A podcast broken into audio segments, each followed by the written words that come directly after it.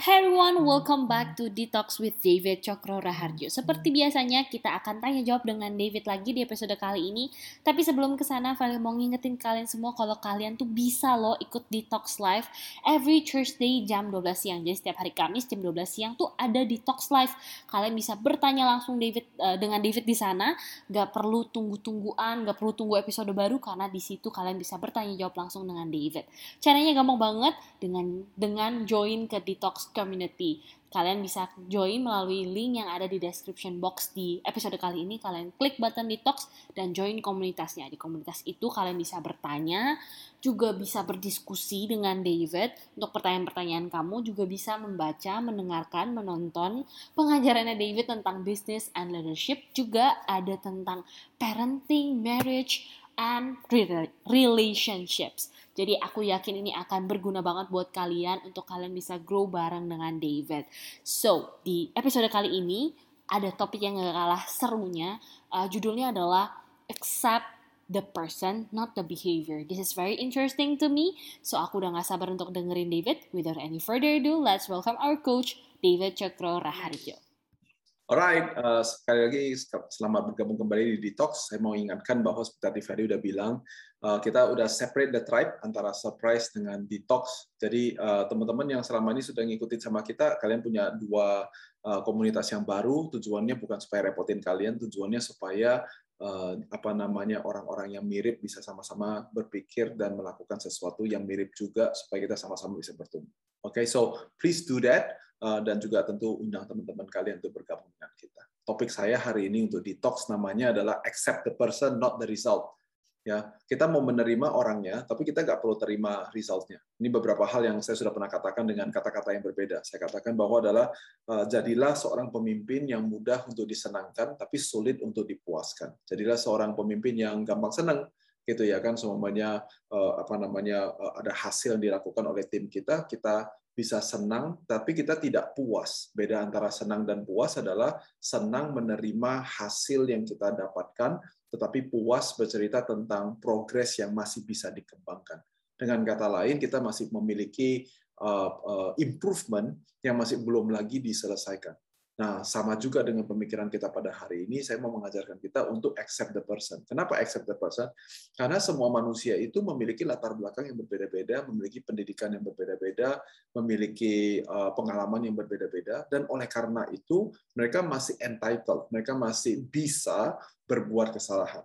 As a matter of fact, kalau kita pikirkan baik-baik, kalian sendiri atau saya sendiri sebagai pemimpinnya, kita juga adalah orang-orang yang bisa berbuat kesalahan tidak ada satu orang pun di dalam dunia ini yang sudah tidak lagi bisa berbuat kesalahan atau bebas dari membuat kekeliruan. Nah, oleh karena itu kita mesti accept the person. Contoh, kalau semuanya kalian ada uh, anak yang berumur 20 tahun, 21 tahun bekerja buat kalian.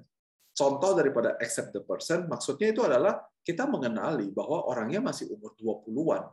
Jadi baru mulai kerja, sehingga dia bisa membuat kesalahan-kesalahan, kesilapan atau kekeliruan kita ngertiin orangnya karena ya namanya juga masih baru mulai.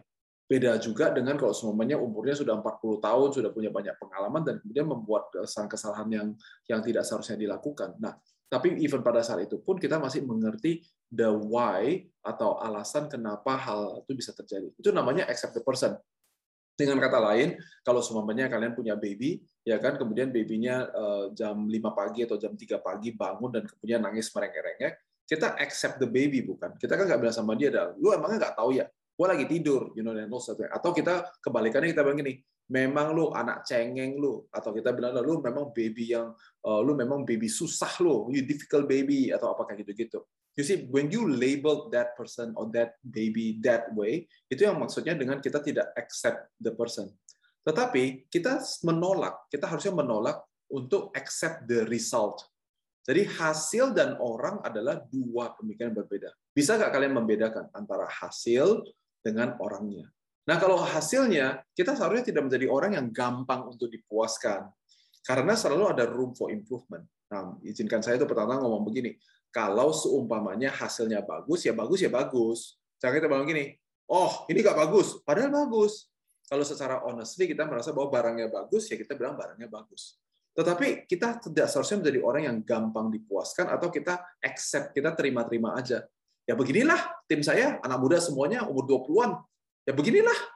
Nah, pada saat kita cuma menerima cuman begitu saja, itu yang akan mengakibatkan maka perusahaan kita tidak bisa menghasilkan hasil-hasil yang baik, sehingga akhirnya ya perusahaannya ya begitu-begitu saja. Jadi result kita jangan terima.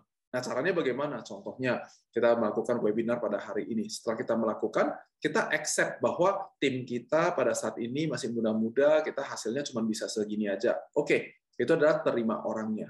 Oke, tetapi resultnya kita selalu membandingkannya dengan yang lain. Dan kita bilang adalah oke okay, hasilnya atau produknya atau productionnya tidak sesuai dengan yang kita mau. Mungkin perlu lebih murah mungkin perlu lebih lebar mungkin perlu lebih cantik mungkin perlu perlu lebih keren lebih apa. Dan it's always about uh, improvement. Selalu kita bercerita tentang kita uh, perlu lakukan ini untuk menjadi lebih baik lagi lebih baik lagi lebih baik lagi oke okay? jadi itu yang dimaksud dengan accept the person and not uh, the uh, the result Oke, okay, di dalam uh, detox uh, tadi pagi saya menuliskan tentang secara spesifik cerita tentang result yang dimaksud dengan behavior.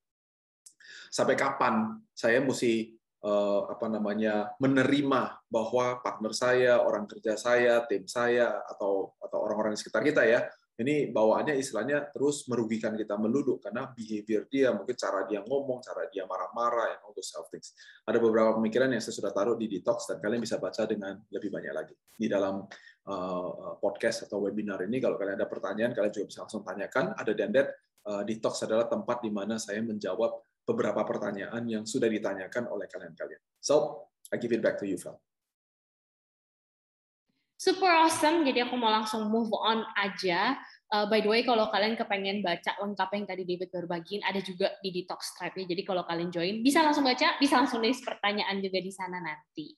Nah, move on ke pertanyaan yang sudah di uh, di submit gitu ya sama para subscribers. Kali pengen mulai dari salah satu detox yang kayaknya ini baru keluar minggu lalu, judulnya itu Electronic free. Waktu itu kita memperingati Mental Health Day. Nah, di situ David ada mention um, tentang bagaimana mengatasinya dengan mengatasi kesehatan mental dengan electronic free. Nah, ini ada pertanyaan lanjutannya. Dia pertanyaannya seperti ini. Di dunia kerja, sering kali banyak yang mengambil prinsip untuk nggak pulang sebelum bosnya pulang. Walaupun jam kerjanya udah selesai. Tapi uh, seperti yang kita tahu, kalau kerjaan di kantor itu nggak akan pernah selesai sampai akhirnya kita yang bilang, oke, okay, uh, eh, kita selesai soalnya working hour is over. So, apa opini David tentang hal ini? Seperti yang saya sudah pernah jelaskan, seperti kita punya anak gitu ya. Eh, tanda-tanda satu orang tua adalah orang tua yang benar atau orang tua yang dewasa, kalau saya boleh katakan dewasa, adalah pada saat anaknya cuma tidur dua jam terusan bangun minta minum, orang tuanya nggak bilang begini, lu tahu nggak gua lagi kantuk? Lu tahu nggak? Nggak, dia tidak lakukan itu. Because si ibu atau si ayah mengasihi anaknya, dia menyadari bahwa adalah badan saya capek, saya secara mental mungkin lagi aduh bisa gak ya kalau lu gak nangis sekarang, kalau lu gak minta makan sekarang, mungkin secara emosi kita bisa lebih up and down ya gitu ya. Secara intelektual kita bilang kan baru gua kasih lu minum dua jam yang lalu, semuanya kayak begitu ya. Tetapi karena dia mengasihi si anak, maka dia bilang begini lah, kan memang anaknya eh, apa itu uh, ususnya atau lambungnya ya cuma sebesar itu aja. Makanya setiap dua jam saya mesti bangun untuk kasih dia makan. Terus kalau dia pup gimana? Ya saya mesti bersihkan. Karena kita dalam begini, sorry lah Yao, nanti besok jam 8 pagi mami bangun baru mami bersihin. Kan nggak begitu caranya. Itu tanda-tanda orang tua yang tidak dewasa. Orang tua yang nggak ngerti apa artinya untuk menjadi orang tua karena dia tidak mau suffer, dia tidak mau sacrifice, dia tidak mau uh, di inconvenient dengan adanya seorang bayi. Nah, mudah untuk kita katakan kalau itu adalah anak kita karena kita itu adalah anak saya. Oleh karena itu saya lakukan out of love. Gitu ya. Nah, kalau di kantor, kalau kalian tidak punya jam kerjanya dan kemudian si bosnya semuanya datangnya uh, apa tadi katanya apa pulangnya lebih telat ya anggapnya semuanya pulangnya jam 8 malam baru pulang sedangkan kita kerjanya semuanya sampai jam 5 sebagai contohnya nah apa yang saya sudah katakan ini bisa dipraktekkan di dalam kantor juga karena untuk seorang ibu atau seorang ayah untuk bisa menghidupi masa-masa awal daripada dia membesarkan anak itu berarti kapan anaknya tidur dia ikut tidur dan kapan anaknya bangun dia ikut bangun. Jadi kalau di total mungkin tetap dapatnya 8 jam tidur. Cuman kalau dulu tidurnya mungkin bisa langsung 8 jam tet langsung tidur. Kalau sekarang adalah dua jam bangun, setengah jam uh, bangun, kemudian dua jam lagi tidur, kemudian setengah jam lagi tidur, and, and so on, and so on, and so on, and so on. Nah, jadi sama juga di dalam kantor. Memang tidak ideal. Memang kita pasti semuanya kepengen adalah, loh ya jam kerjanya saya, ya suka-suka saya dong, saya mau jamnya jam berapa. Nah, kalau kalian tidak punya alternatif lain dan kalian hanya punya alternatif untuk bekerja untuk orang ini, ya berarti jawabannya adalah memang kita harus menghidupi that particular chapter of your life. Artinya adalah kapan bos tidur, gua ikut tidur. Nah, jadi pertanyaan saya begini. Contoh, kalau kalian masuk kerja jam 8 pagi, pulangnya jam 7 malam sebagai contohnya atau jam 8 malam deh, berarti 12 jam. Instead of berpikir bahwa adalah oke, okay, selama 12 jam ini ada semuanya tiga jam yang saya duduk di sini nongkrong nggak ada ngapa-ngapain gue cuma tungguin bos doang. Nah berarti kalian punya kesempatan untuk melakukan pekerjaan-pekerjaan yang kemudian mungkin harus dikerjakan besok-besok anyway. Oke? Okay? nah berarti kalau kita kerjakan lebih cepat dengan cepat kalian akan mendapatkan posisi kalian di mana saya kelebihan waktu. Alright? Jadi sebenarnya satu uh, saya mesti kerja 100 jam. Tapi karena bukan dalam potongan 10 jam, 10 jam, 10 jam, tapi dalam potongan 12 jam, 12 jam, 12 jam, maka ada titik tertentu ke, ke pekerjaan itu lebih cepat selesai daripada yang diwajibkan. Oleh karena itu kita mungkin punya 20 jam yang istilahnya ya berarti sekarang duduk nongkrong nggak apa-ngapain. Nah, di tempat inilah sebetulnya kalian mendapatkan kesempatan untuk membantu orang lain. Nah, ingat nih bahwa eh, alternatif di dalam kehidupan kita atau opportunity di dalam kehidupan kita dilahirkan gara-gara kita bingungin kebutuhan, keinginan dan aspirasi daripada orang lain.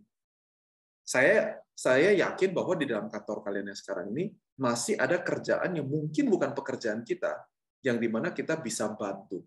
Nah gitu. Tentu beberapa dari kalian langsung bilangnya adalah, wah Fit lo nggak kenal gue punya kolega. Kalau gue bantu kayak begitu, gue malah digampar sama dia karena dia nggak mau dibantu karena dia pikir, wah saya lagi berpolitik, saya lagi, you know, yang kayak gitu-gitu. Mungkin benar, tapi kita bisa mencari orang lain yang punya satu pandangan dengan kita. Karena mungkin pada saat saya bilang saya mau bantu Feli, adalah pekerjaan yang saya pikir saya bisa berkontribusi dan gue jago di tempat ini, tapi ada Feli dua, yang kemudian saya berpikir bahwa, aduh, tapi pekerjaan itu gue gak mau, ah. You see? Saya yakin ada banyak banget yang kalian bisa kerjakan. Kalau kita tidak pilih-pilih. Jadi instead of cuman pasif duduk nungguin tiga jam nggak ngapa-ngapain, sebenarnya ada begitu banyak hal yang kita bisa secara aktif mengisi kehidupan kita. Coba kalian pikirkan ini. Ada tiga hal setiap kali saya mengajarkan tentang kekuatan kalian. Yang pertama, kita selalu mengatakan bahwa adalah seorang pemimpin yang kuat adalah pemimpin yang mengenali kekuatan dia. Jadi saya hidup berdasarkan kekuatan saya. Yang kedua, pemimpin yang baik adalah pemimpin yang mengenali kekuatan dan kelemahannya dia. Kekuatan dan kelemahan didefinisikan sebagai sesuatu yang saya bisa lakukan dan suka lakukan adalah kekuatan saya. Tapi dia mengenali kelemahan dia pada saat dia mengenali bahwa A, kekuatannya disalahgunakan, atau B, adalah adanya aktivitas yang tidak bisa atau tidak suka saya lakukan. Jadi bisa tapi saya nggak suka, atau saya suka tapi saya nggak bisa. Nah di kategori ini ini yaitu adalah seorang pemimpin yang baik berarti dia mulai memberikan influence-nya kepada orang lain karena dia membantu bukan karena mau pameran tapi dia membantu karena lah memang saya bisa Vel daripada lu kerjainnya 10 jam nggak saya selesai kalau gua bantu lu sekarang tiga jam selesainya selesai dan membantu mengeluarkan dari kekuatan dia nah itu namanya berkontribusi dan kontribusi yang langsung dikeluarkan dari kekuatannya si David. Tetapi ada kontribusi yang sifatnya yang kedua, yaitu adalah saya suka karena saya bukan bukan suka pekerjaannya, tapi saya suka membantu value-nya. Tapi bisanya mungkin kakak bisa. Nah, sehingga saya mungkin hanya membantu satu persen, 10 persen, atau 20 persen daripada performance pekerjaan yang dilakukan itu. But you see, you are still contributing 5%, 10%, 20%. Instead of kita kontribusi berpikir adalah hanya kalau saya bisa berkontribusi 100% baru saya mau bantu. Atau minimum 60% baru saya mau bisa bantu. Dan yang ketiga, tujuan daripada mengenali kekuatan kita dan kelemahan kita bukan untuk menjadi pemimpin yang kuat saja, tapi itu menjadi yang ketiga, yaitu adalah menjadi pemimpin yang dewasa. Pemimpin yang dewasa artinya adalah pemimpin yang tahu kekuatan dia, menghidupi kekuatan dia, tetapi pada waktu bersamaan berani untuk inconvenient himself untuk supaya apa? supaya bisa belajar, bisa mengalami, dan membuka wawasannya dia kepada sesuatu yang belum dia ketahui. Nah, untuk area ini memang akan sulit buat David untuk bisa menjadi sangat luar biasa keren banget di bidang itu. Tetapi segala sesuatu yang sifatnya fundamental, yang sifatnya adalah TK, SD1, SD2, SD3, itu sebenarnya bisa dipelajari oleh semua orang. Itulah seorang pemimpin yang dewasa.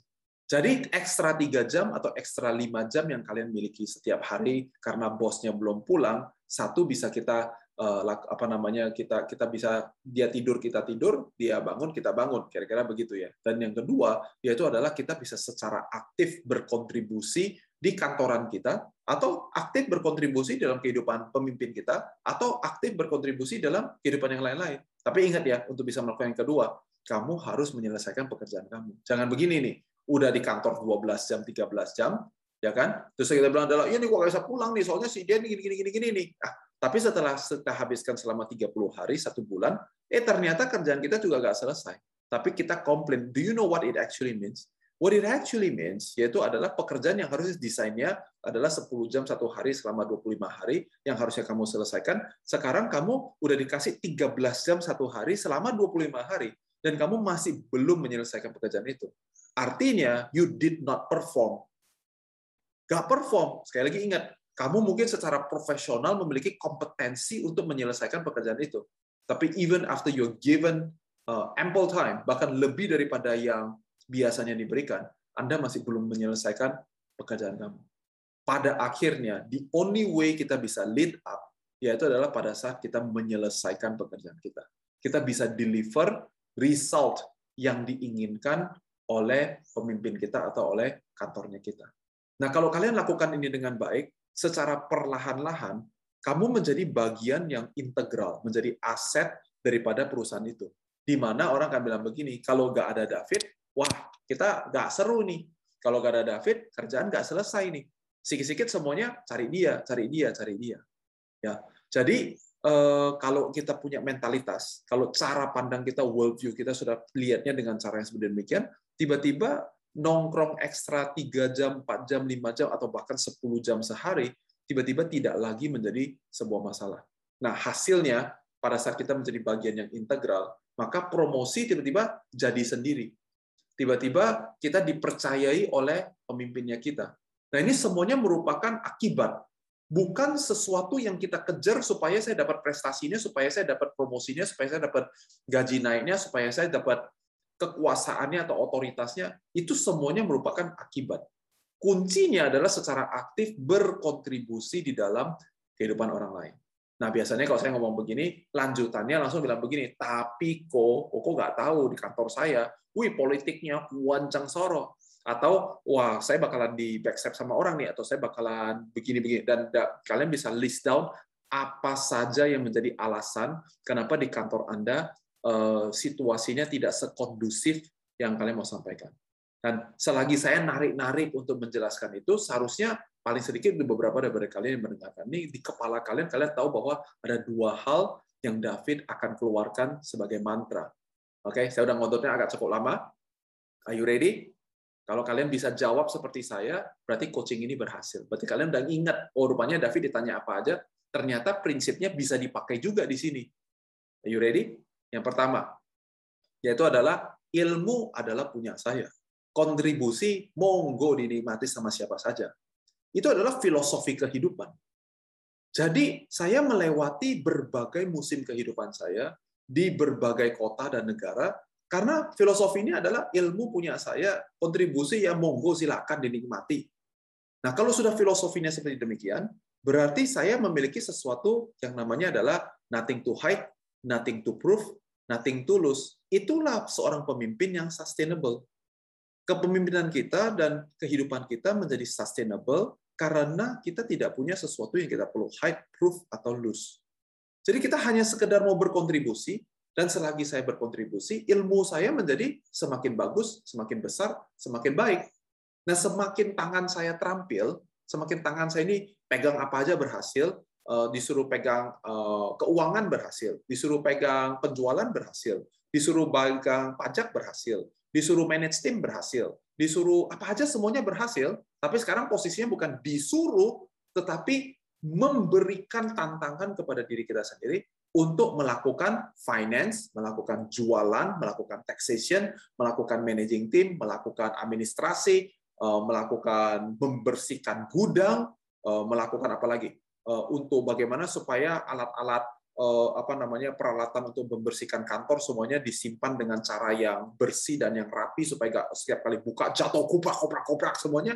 It could be a thousand and one different ways bagaimana saya bisa secara aktif mengambil sebuah tantangan untuk berkontribusi di tempat di mana saya berada.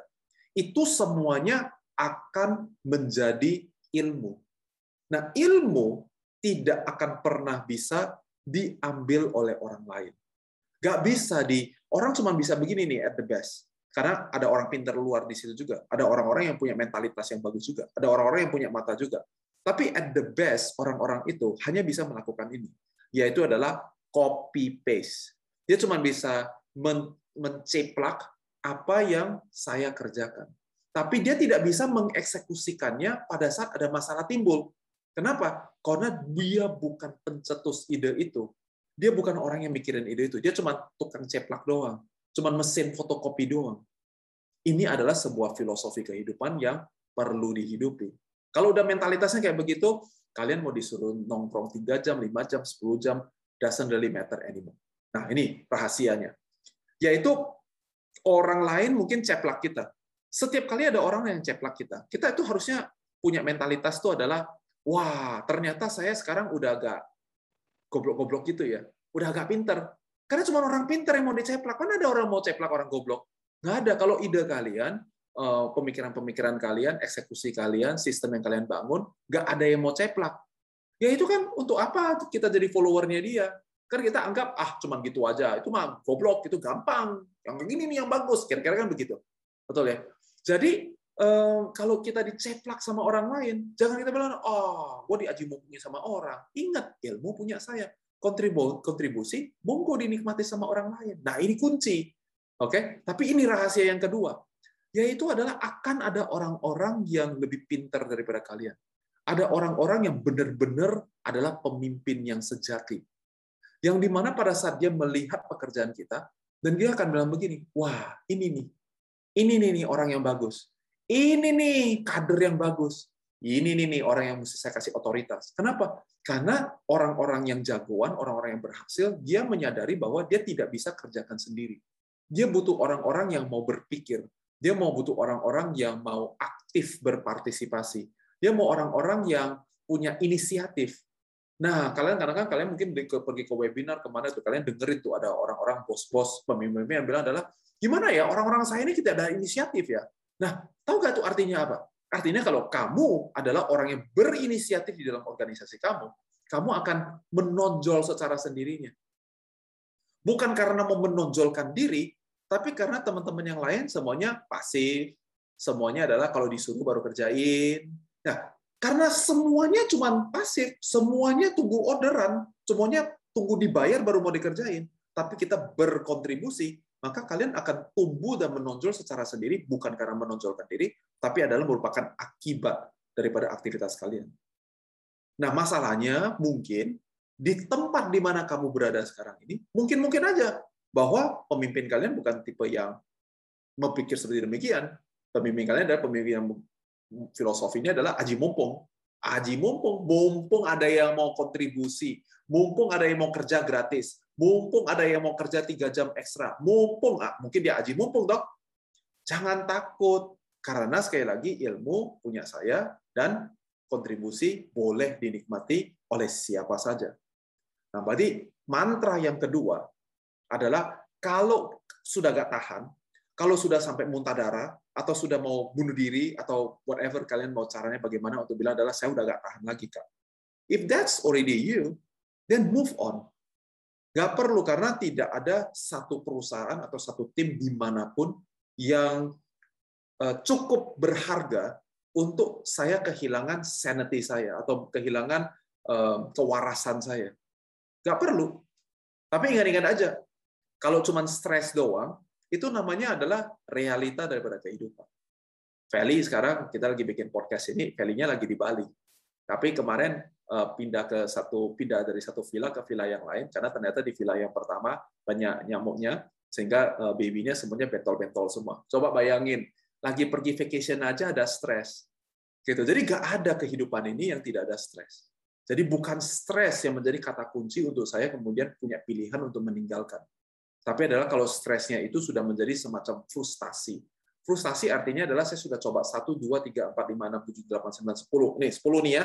Udah saya coba dengan 10 cara berbeda-beda, tapi juga nggak jalan-jalan, nggak ada yang mau dengerin, dan semua-semua. Dan kamu mulai menjadi frustasi. Nah, itu adalah udah mulai batas-batas di mana kalau udah frustasi, next step-nya itu bisa menjadi hopeless gitu ya karena udah coba 10 cara yang berbeda-beda tapi saya malah digencet sama orang lain dan semua semuanya kalau kamu punya alternatif kalau kamu punya alternatif untuk bisa pindah ke kerjaan lain yang bisa memberikan reward yang sama bahkan yang lebih besar, then you should definitely move on. Ya, tapi jangan menjauhi stres. Karena di kantor mana pun, di tim mana pun, di project apa pun, di bisnis apa pun, semuanya pasti punya stres. Dan stresnya pasti semuanya beda-beda. Yang pasti stres itu adalah tanda-tanda bahwa kita masih hidup, dan stres menandakan bahwa malah saya masih ada potensi yang saya bisa hidupi di dalam kehidupan saya. Oke, okay? I hope that's useful.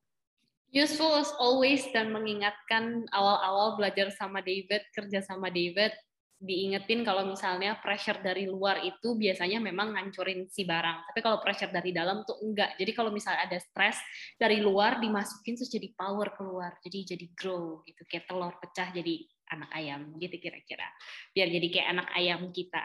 Oke, okay, move on ke pertanyaan berikutnya. Masih di topik yang sama, electronic fee juga um, pertanyaannya adalah di dunia di dunia digital seperti sekarang, apakah dengan menerima informasi lebih cepat dibandingkan orang lain merupakan sebuah competitive advantage? Hmm, coba saya tanya ya. Kalau saya bilang Blackpink, kayak begitu ya. Nah, siapa yang di sini jawabannya adalah oh Blackpink. Itu kan oh apa namanya petiju. Itu informasinya kan kacau ya gitu ya.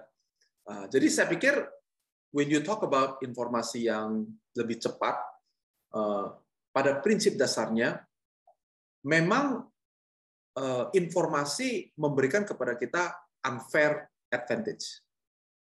Contoh, karena saya membaca semua buku ini dari industri yang berbeda-beda, dari kacamata CEO yang berbeda-beda, ada yang dari Indonesia, ada yang dari Asia, ada yang dari Amerika Serikat, karena membaca dari sektor pemikiran yang berbeda-beda, mulai dari dunia bisnis kepada dunia entrepreneur, kepada yang sudah konglomerasi, kepada yang masih baru startup, eh, dunia desain, dunia artis, dunia eh, batik, you know, cross polinasi itu itu memberikan kepada saya sebuah unfair advantage.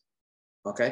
Nah, jadi kalau saya mau nanyanya, jadi dia diputar begini. Kalau informasi datangnya terlambat, sebagai contohnya, saya belum baca seluruh buku yang pernah dicetak di dunia ini.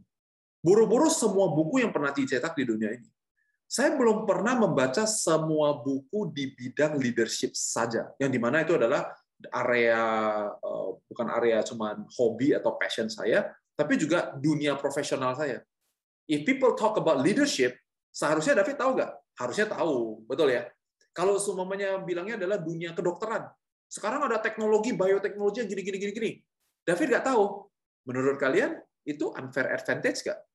Nah, jawabannya tetap unfair advantage. Karena kalau saya tahu juga tentang latest technology in biotech sebagai contohnya, itu memberikan pada saya unfair advantage di mana pengetahuan umum saya sangat luas sehingga saya mampu untuk melakukan apa saja. Tapi sekarang kalau saya kasih pilihannya begini, kamu mau milih yang mana? Ngerti tentang leadership atau ngerti tentang leadership ngerti tentang uh, biotech.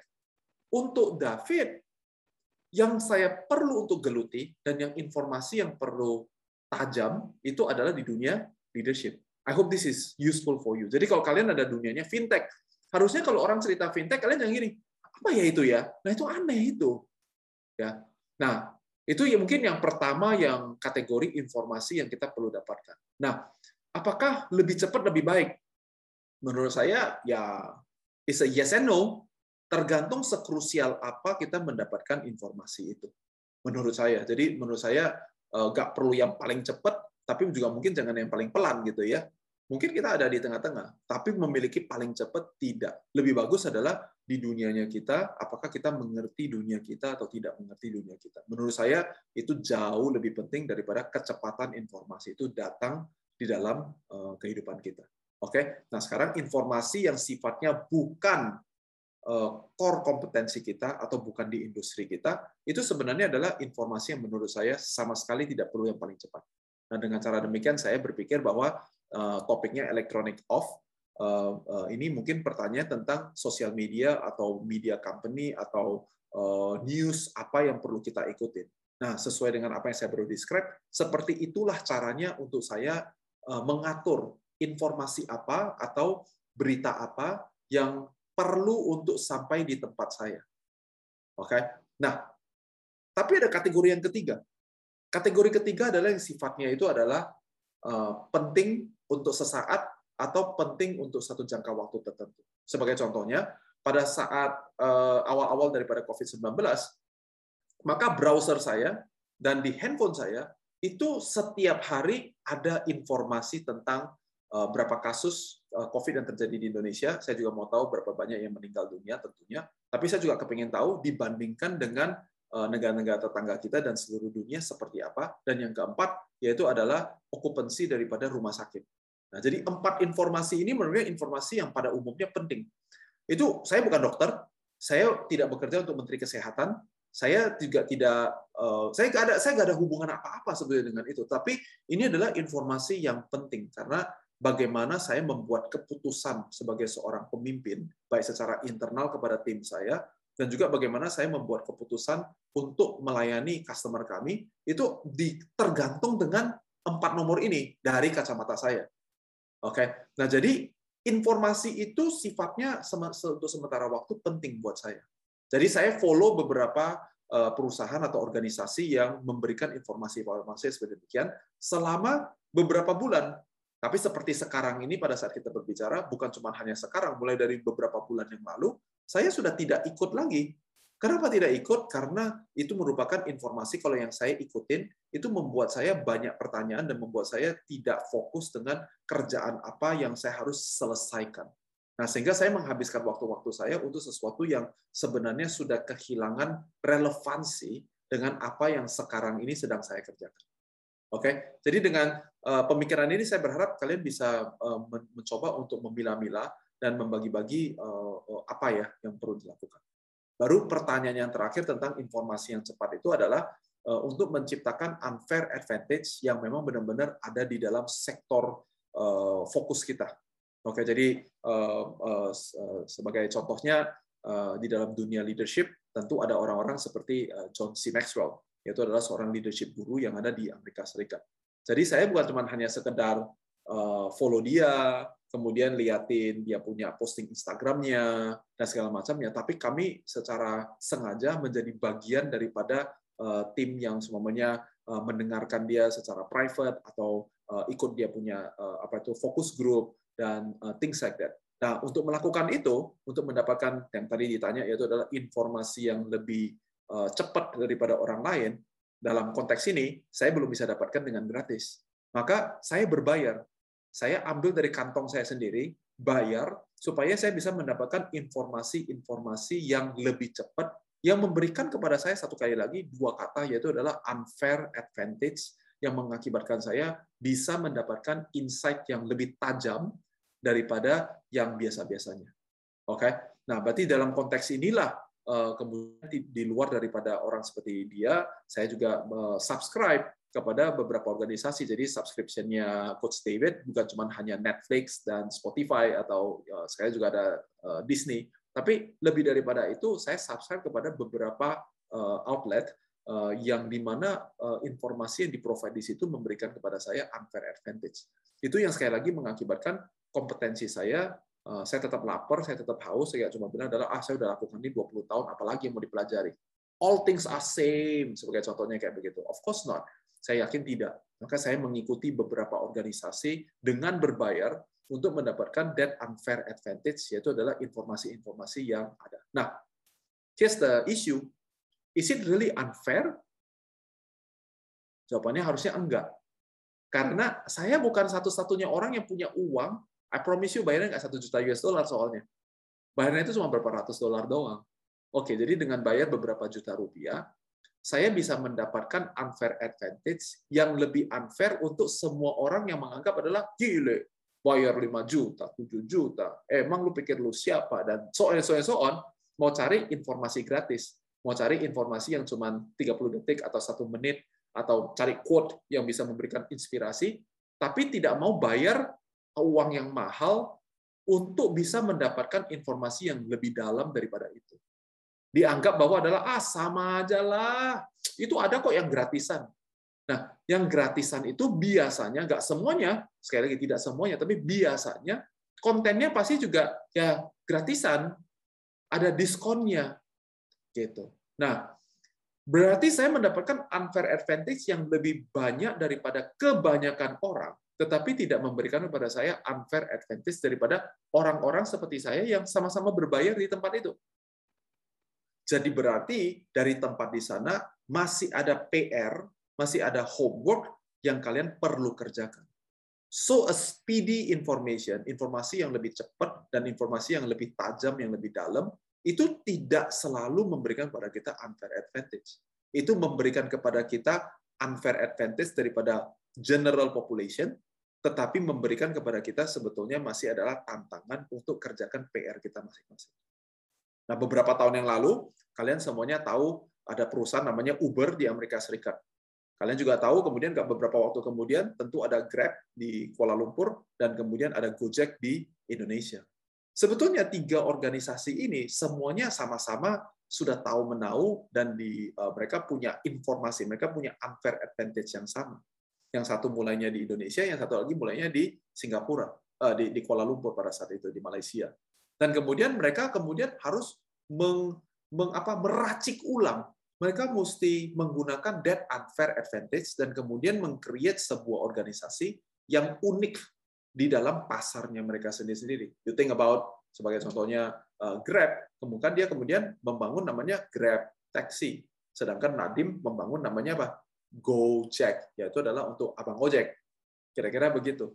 Jadi mereka mengcreate sesuatu yang menggunakan unfair advantage daripada banyak orang yang pada saat itu ya, pada saat mereka memulai ya, orang bilang Uber, orang Indonesia juga, hah Uber itu apaan sih? You know, atau, atau you know, jadi ide yang nggak lumrah, yang nggak lazim di negara kita.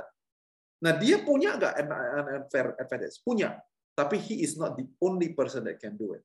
Nah, ada orang yang kemudian kalau dia ceplak Uber bulat-bulat dibawa ke Indonesia, nah itu recipe of disaster. Pasti rusak punya. Jadi, you see, punya speedy information, punya information yang lebih dalam yang orang lain tidak punya unfair advantage. Tapi kalau tidak diracik ulang, maka itu adalah recipe disaster. Dan saya yakin banget, saya nggak tahu siapa, dan kalau tahu juga saya nggak bakalan kasih tahu kalian namanya siapa. Tapi saya yakin 100% bahwa Nadim dan Anthony Tan bukan satu-satunya orang di Malaysia maupun di Indonesia yang berpikir tentang bagaimana caranya menggunakan membangun hill riding company. Enggak, pasti ada begitu banyak yang lain. Tapi saya jamin 100% banyak juga yang copy paste doang. Unfair advantage tapi copy paste doang. Makanya nggak sampai tujuan. Yang sampai di tujuan yaitu adalah yang ambil dan kemudian mau ribet berpikir untuk kemudian dicari celah-celahnya, dicari uh, yang mana nih yang cocok dengan pasar kita. Dari mana kita harus pertama kali memulai. Gitu. Ya, jadi sekali lagi ini sebabnya kita bikin detox, kita bikin uh, million dollar lead karena nggak nggak bisa kita nggak bisa cuma menggunakan unfair advantage kita dan copy paste kita bikin. Itu tidak bakalan pernah bisa terjadi. Akhirnya coba kalian lihat, eh, siapa sih department store yang terbesar di Indonesia? Siapa sih eh, supermarket yang paling terbesar di Indonesia? Coba lihat aja brandnya. Brand luar atau brand dalam negeri? Brand dalam negeri toh. Hotel apa yang paling besar-besar di Indonesia? Lokal atau luar negeri? Tetap lokal. Jadi saya tidak saya tidak anti, saya tidak anti untuk eh, bawa barang dari luar. Bahkan Sovereign Capital adalah perusahaan yang berbasis di Amerika Serikat. Karena saya goblok pada saat itu, saya nggak ngerti apa-apa tentang investasi, ya mesti belajar dong sama orang lain. Masa udah goblok mau belajar? Nah, itu namanya orang yang goblok beneran. Orang yang cuma bodoh sementara waktu adalah orang yang nggak tahu tapi mau cari tahu. Nah, oleh karena itu kita mengajak teman-teman dari Amerika Serikat, bahkan partner-partner saya tinggal di Indonesia, untuk bisa transfer of knowledge, transfer of expertise kepada kita-kita supaya kita ngerti. Nah, tapi setelah sudah selesai, pada akhirnya nggak bisa di copy paste. Apa yang sukses di Amerika Serikat kita bawa ke Indonesia pasti jadi. Nggak bisa. Kita kontekstualisasikan dengan pasar di Indonesia, dengan entrepreneur kita di Indonesia, dengan kondisi orang Indonesia, dengan budayanya orang Indonesia, dan oleh karena itu kita bisa uh, achieve sesuatu ya selama 9 tahun belakangan. Super awesome as always. Kita mau coba jawab dua pertanyaan lagi, tapi topiknya beda. Kali ini topiknya dari parenting. Udah agak lama ya kita nggak topik parenting, jadi kita boleh coba uh, bertanya. Kita pengen nanya satu pertanyaan ini nih, Dad. Um, ketika menjadi parents, ada tendensi untuk terlihat sempurna di depan anak-anak. How to become? Pertanyaannya adalah how to become vulnerable with your weaknesses in front of your kid, or maybe you have another point of view on this. Ah, tujuan daripada parenting sudah definitely bukan kesempurnaan. Kalau bu, bukan hanya dalam parenting ya, dalam kehidupan ini mau bangun bisnis, uh, targetnya adalah sempurna. Wah, itu is a very tall order dan sesuatu yang menurut saya kelewat idealistik. Bukan karena saya pesimis dan saya berpikir bahwa uh, apa namanya bahwa uh, kita nggak bisa sempurna, tapi artinya adalah memang kesempurnaan itu tidak ada. Justru di dalam sebuah hubungan dalam sebuah relationship. Pada saat satu orang yang nggak sempurna dengan orang yang tidak sempurna bertemu bersama-sama, maka mereka bisa uh, perfecting each other. Uh, suami dan istri yang sehat, yang kuat adalah suami dan istri yang got each other back. Mereka melindungi satu sama lain supaya kekurangan-kekurangannya bisa di bisa di cover ya, bisa ditutupi oleh satu sama lain. Sama juga di dalam parenting atau di dalam keluarga. Oleh karena itu parenting itu tidak jangan kejar kesempurnaan. Oke. Okay? Nah, eh, yang kita kejar kalau gitu apa? Yang kita kejar adalah parenting yang eh, sehat gitu ya. Nah, menurut saya parenting yang sehat berhubungan erat dengan pemikiran daripada independence and maturity. Jadi itulah yang kita mau bangun. Nah, kalau untuk kita bisa membantu mereka untuk menjadi independen dan mature, maka kita mesti jadi orang tua yang otentik, bukan orang tua yang eh, berpura-pura atau sintetik. Ya, kalau otentik kan ya lawannya sintetik gitu ya. Artinya apa? Artinya kita nggak eh, gini, contoh ya. Eh, kita mau anak kita supaya jadi independen, bisa jadi mature. Sebagai contohnya, kalau sudah makan, ya independen, piringnya dibawa sendiri ke ke kitchen dan kemudian dia juga bisa cuci piring dan segala macam. Nah, yang otentik artinya adalah kita juga melakukannya eh, eh, bahkan kalau itu hanya sesekali, tapi kita melakukannya. Kita itu namanya otentik. Nah, sebagai orang tua, kalau kalian yang juga nggak punya pembantu rumah tangga, kalian pasti mengalami yang waktu di mana kita sibuk dan kita tidak tidak cuci piring dan ada waktunya mungkin setelah eh, satu hari penuh, malamnya baru piringnya bertumpuk-tumpuk. Atau saya cuma lagi agak capek aja dan saya malas untuk melakukannya. Authentic parenting simply means that pada saat kita bisa mengalami yang sedemikian, berarti kita juga ngerti kalau semuanya anak kita walaupun tidak memiliki kesibukan seperti kita, tapi dia juga punya hak dan dia bisa merasa eh, capek, merasa bahwa wah hari ini lagi sibuk dan teledor tidak melakukannya 100% of all the time. Jadi saya tidak akan menggunakan kata being vulnerable untuk melakukan parenting, tapi menurut saya perlu lebih penting untuk menjadi otentik di dalam parentingnya kita. Nah, contoh sintetik seperti apa? Contoh sintetik adalah sebetulnya saya capek, tapi kita punya saya punya propaganda. Saya punya sebuah agenda. Dan agendanya supaya anak saya jadi independen dan mature. Oleh karena itu, saya cuci piring dan sambil cuci piring kita begini, lihatlah, saya gak capek ini, saya senang sekali, padahal saya lagi capek. Nah, you see, nah mungkin kata vulnerable lebih cocok dimasukkan di situ sehingga menjadi sintetik. Uh, privilege atau tanggung jawab role yang kita sedang coba kembangkan untuk anak-anak kita diciptakan dengan sebuah konsep yang pura-pura, bukan karena lahir daripada uh, keberadaan yang sebenarnya. Nah, jadi saya pikir uh, itu yang mungkin dalam konteks vulnerable. Konteks vulnerable, I think dalam parenting yang lain adalah Eh, karena anak kita bisa berbuat kesalahan, guess what? orang tua juga bisa bikin kesalahan. Kalau kalian yang bertanya adalah orang tua udah bilang, enggak, tapi gue sudah parenting anak gue 14 tahun, nggak pernah itu gue bikin kesalahan. Ya, either Anda adalah dewa, atau Anda sedang menipu diri sendiri, gitu. Nah, tapi very likely lebih yang nomor dua sih, gitu. Jadi karena uh, kalau saya mesti jujur, saya masih bisa bikin kesalahan dan apa namanya, saya kasih contoh-contoh ya. Saya apa namanya Eh, saya dan istri saya dan lebih dari istri saya yang selalu apa, mencoba untuk mengingatkan saya bahwa adalah ada bedanya kita melampiaskan kemarahan kita atau kita lagi mendisiplinkan anak kita. Oke, okay? itu yang pertama. Itu itu itu itu filosofi itu. Oke okay, ya. Yang kedua yaitu adalah kita eh, apa namanya disiplinin anak dengan pukulnya di pantatnya dia. Oke okay, ya, di pantat yang paling banyak dagingnya kita pukulnya di sana dalam kesakitan yang bisa dirasakan oleh anak supaya air matanya keluar dan ada apa jejak uh, tapak di situ bukan cuma dipukul yang begini tapi yang keras tapi juga bukan dipukul sampai berdarah sebagai contohnya kayak gitu. Oke ya. Terusan yang ketiga adalah pada saat dia sudah masuk SD 1 kita sudah berhenti untuk pukul anak uh, atau disiplin anak dengan artinya dengan fisik ya. Uh, tapi kita uh, mau besarin anak, kita ngajak dia untuk uh, beradu pendapat, berargumentasi, ngajarin dia bukan cuma hanya pakai apa pakai sakit untuk menjadi ganjarannya. Oke? Okay? Let me tell you this, on all three of them I failed. On all three of them I failed. Karena kadang-kadang pada saat saya bilang, Raja, saya lagi bukan lagi disiplinin anak saya, saya lagi pakai kemarahan saya untuk kasih tahu adalah lu malu-maluin papa atau uh, I don't like you atau you know itu saja. Berarti saya udah pernah melakukan kesalahan itu, right? Um, uh, pokoknya cuma di pantat aja. Wah, kalau saya boleh, walaupun saya lakukannya dengan jokingly, tapi yang benar aja saya cubit anak saya.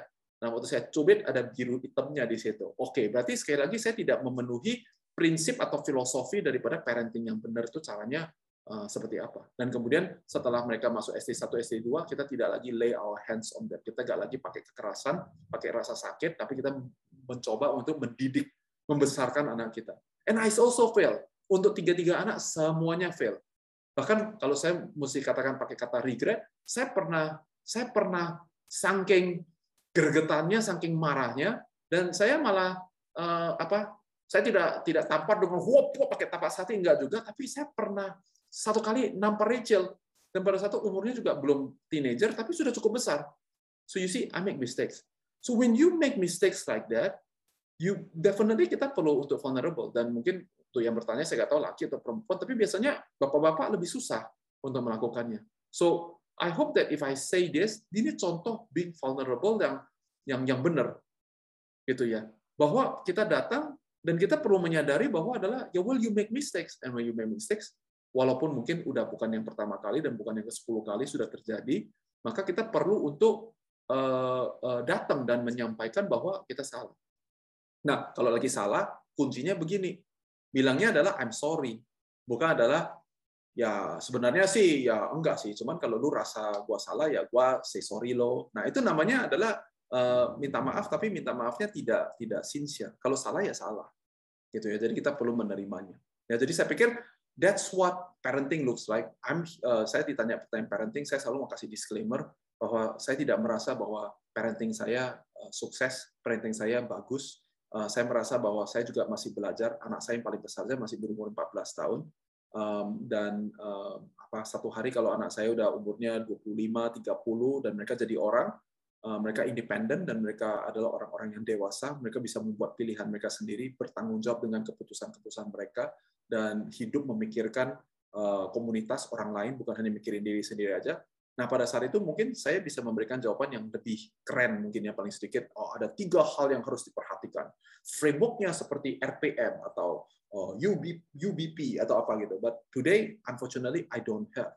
What I have is my real parenting journey yang di mana sekali lagi eh, kesempurnaan itu tidak ada.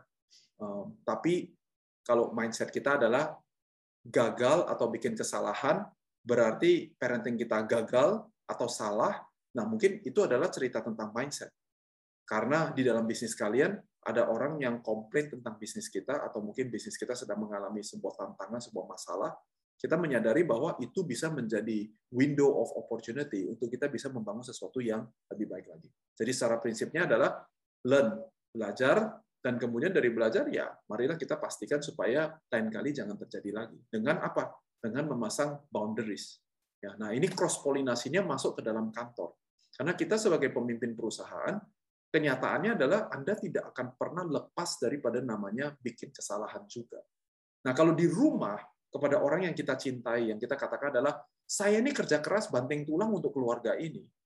Tapi kita tidak mampu untuk menjadi vulnerable dan kemudian bisa menyampaikan um, apa namanya kesalahan yang kita sampaikan dan kita bisa membangun relationship dari dari reruntuhan atau dari um, kondisi yang tidak ideal itu. Then it is not a wonder for me kalau di kantornya banyak yang berpolitik dan di kantornya semuanya jaim semuanya atau di kantornya semuanya ya basically ya pokoknya uh, I scratch your back, you scratch my back. I do this for you, what is it in for me? Nah, itu namanya politik kantor. Nah, itu tidak heran. Kenapa? Karena di rumah kita tidak ada kebiasaan untuk menjadi seorang orang tua yang bijaksana, yang yang yang baik ya, yang terus mau belajar Oke? Okay? Satu pertanyaan lagi maybe? Yes, satu pertanyaan lagi masih tentang parenting juga. Jadi um, Coach Diti dan Ciju kan dua orangnya sama-sama sukses di karir kalian masing-masing. Nah, gimana caranya supaya atau berkomunikasi kali ya ke anak-anak supaya kalau anak tuh lihat orang tuanya nggak terpressure untuk menjadi orang tua kita kayak oh dia sukses banget jadi harus kayak papa mama something like that atau again uh, you have better point of view about this. Uh, uh, sekali lagi uh, sukses definisinya beda-beda. Uh, mungkin filosofi yang pertama adalah teman-teman mau hidup berapa tahun. Kalau kalian cuma berpikir saya mau hidup nanti umur 50, saya mau pensiun muda, itu sebabnya pertanyaan ini sangat sulit untuk dijawab. Kalau saya sama Julia, kami berpikir bahwa kami mau hidup 120 tahun. Jadi saya baru aja berumur 41. Berarti dalam kacamata saya, saya sedang memasuki um, uh, sepertiga kedua daripada kehidupan saya, dan tahun pertama aja belum selesai. So you see, kalau saya udah ngomongnya kayak begitu kan kalian bisa melihat adalah bagaimana kita punya sarut cara pandang yang sangat panjang sekali. Berarti ada satu eh, jilid atau satu chapter di dalam kehidupan saya yang namanya menjadi orang tua buat anak-anak saya. Oke, okay? satu anak 18 tahun.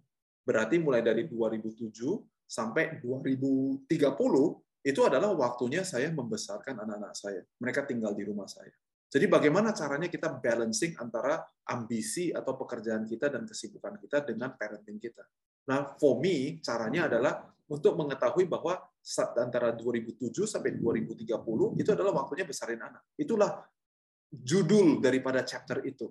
Be a father, be a mother.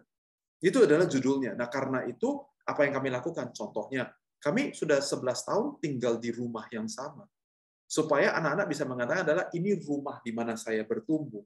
Kita selama 11 tahun rumahnya aja sama ya, berarti zip code-nya juga sama. Dengan kata lain, kami tinggal di kota yang sama, kami pergi ke mall yang sama, kami pergi ke restoran yang sama. Supaya apa? Supaya anak-anak mengetahui bahwa adalah ini adalah childhood saya. Ini adalah uh, apa namanya uh, masa kecil saya gitu. Jadi yang dipentingkan tuh bukan comfort, yang dipentingkan tuh bukan adalah oh uang lebih banyak. Sekarang gue mesti punya rumah yang lebih gede. And so and so on. Gak ada salahnya dengan itu, by the way. Tetapi sebisa mungkin kita memfokuskan kepada jilidnya aja namanya adalah jadi bapak, jadi ibu. Berarti fokusnya siapa? Anak-anak gitu. Ya, saya uh, punya kebiasaan untuk berpikir lebih panjang kalau setiap kali saya dikasih opportunity yang mem, mem, apa, uh, meminta saya untuk pergi ke uh, luar kota atau luar negeri secara berkesinambungan satu kali pergi apalagi satu bulan dua minggu and things like that karena anak saya perlu saya jadi bapak ya ini sekarang 18 tahun Nanti kalau udah 2031, berarti uh, anak saya yang paling kecil aja udah umur 19 tahun, dia sudah kuliah, dia udah lagi kerja, atau yang nomor satu mungkin udah menikah, udah ada punya karir. Saya bilang, ayo kita pergi ke pergi ke apa itu, pergi ke puncak, kita pergi ke taman safari yuk, kira-kira begitu ya. Anaknya udah gak mau, udah kebesaran soalnya. Mungkin pada satu udah yang punya karir, aduh gak bisa pak, saya kantor kerja Senin sampai Jumat, aduh ini lagi banyak project, gak bisa. Jadi kapan bisanya? Sekarang bisanya. Sekarang ya cuma pergi ke sekolah doang. Jadi saya bilang, ayo naik ke mobil, kita mau pergi ke puncak, kita mau ke taman safari. Sampai ada beberapa orang yang bilang, Fit, lu ke taman safari udah berapa kali, Fit? Ya berkali-kali. Tangan udah bisa hitung lagi. Kenapa? Soalnya ya sekarang ini, waktu anak-anak masih melihat seekor gajah, seekor unta, seekor you know, rusa, dan semua-semua, dan mereka masih terkesima dengan, wow, binatangnya kok bisa begini ya? Kalau udah 30 tahun kan mungkin udah kehilangan antusiasme itu. Nah, jadi ada sesuatu yang perlu dikerjakan di chapter kita yang sekarang. Nah, di dalam chapter yang sama, saya nggak kemudian jadi gelandangan. Atau mungkin nggak gelandangan, tapi nggak punya ambisi, kita nggak bangun apa-apa. Ya nggak juga. Tapi saya yakin dan percaya, kalau kalian hidup berdasarkan musim kehidupan kalian, di tempat di mana sekarang kalian berada pun, ada kesempatan yang cukup besar yang bisa kita kelola dan tetap membangun karir. Cuman saya nggak perlu setiap tiga hari harus ada di kota yang berbeda-beda. Sehingga saya tetap bisa menjalankan kegiatan primer saya, yaitu menjadi ayah daripada anak-anak saya.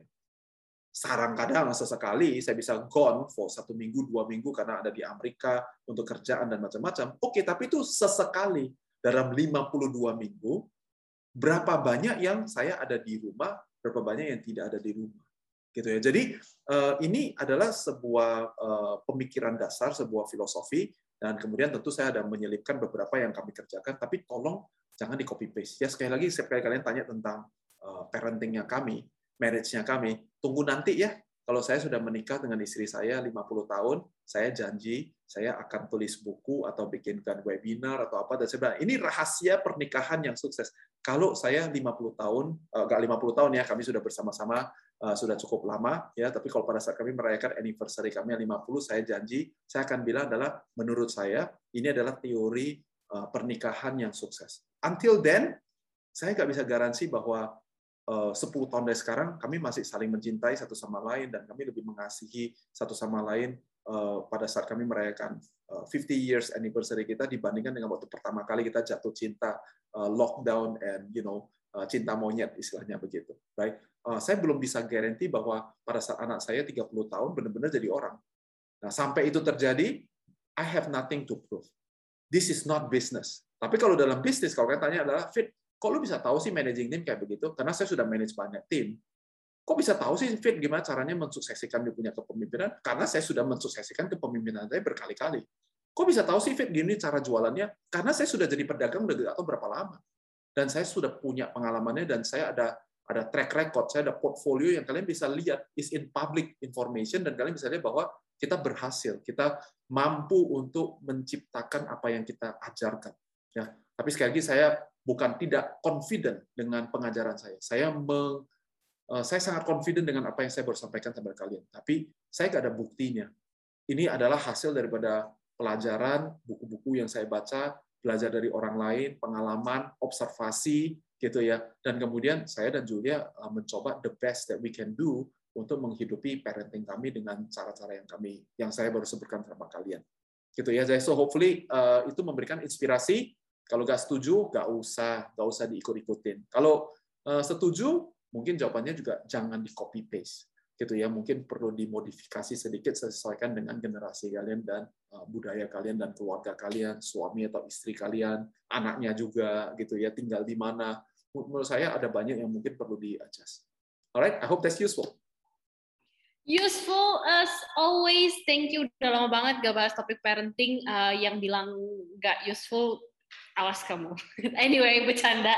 Um, kita udah di akhirnya dari detox episode kita kali ini. Jangan lupa uh, kita uh, Feli dan David encourage kalian untuk memberikan pertanyaan, gak cuma dengerin episode aja di Spotify, tapi juga memberikan pertanyaan. Caranya tadi Feli udah sebutin di awal, tinggal ke tribelio.page slash DTJOKROR. Kalian klik detox, kalian join komunitasnya dan di situ bisa tanya pertanyaan, join detox live, bisa juga berdiskusi dengan David langsung di komunitas itu. Nanti linknya juga ada Feli taruh di description dari episode kali ini. So that is all for now. Uh, hope I can see you on another episode. Bye-bye.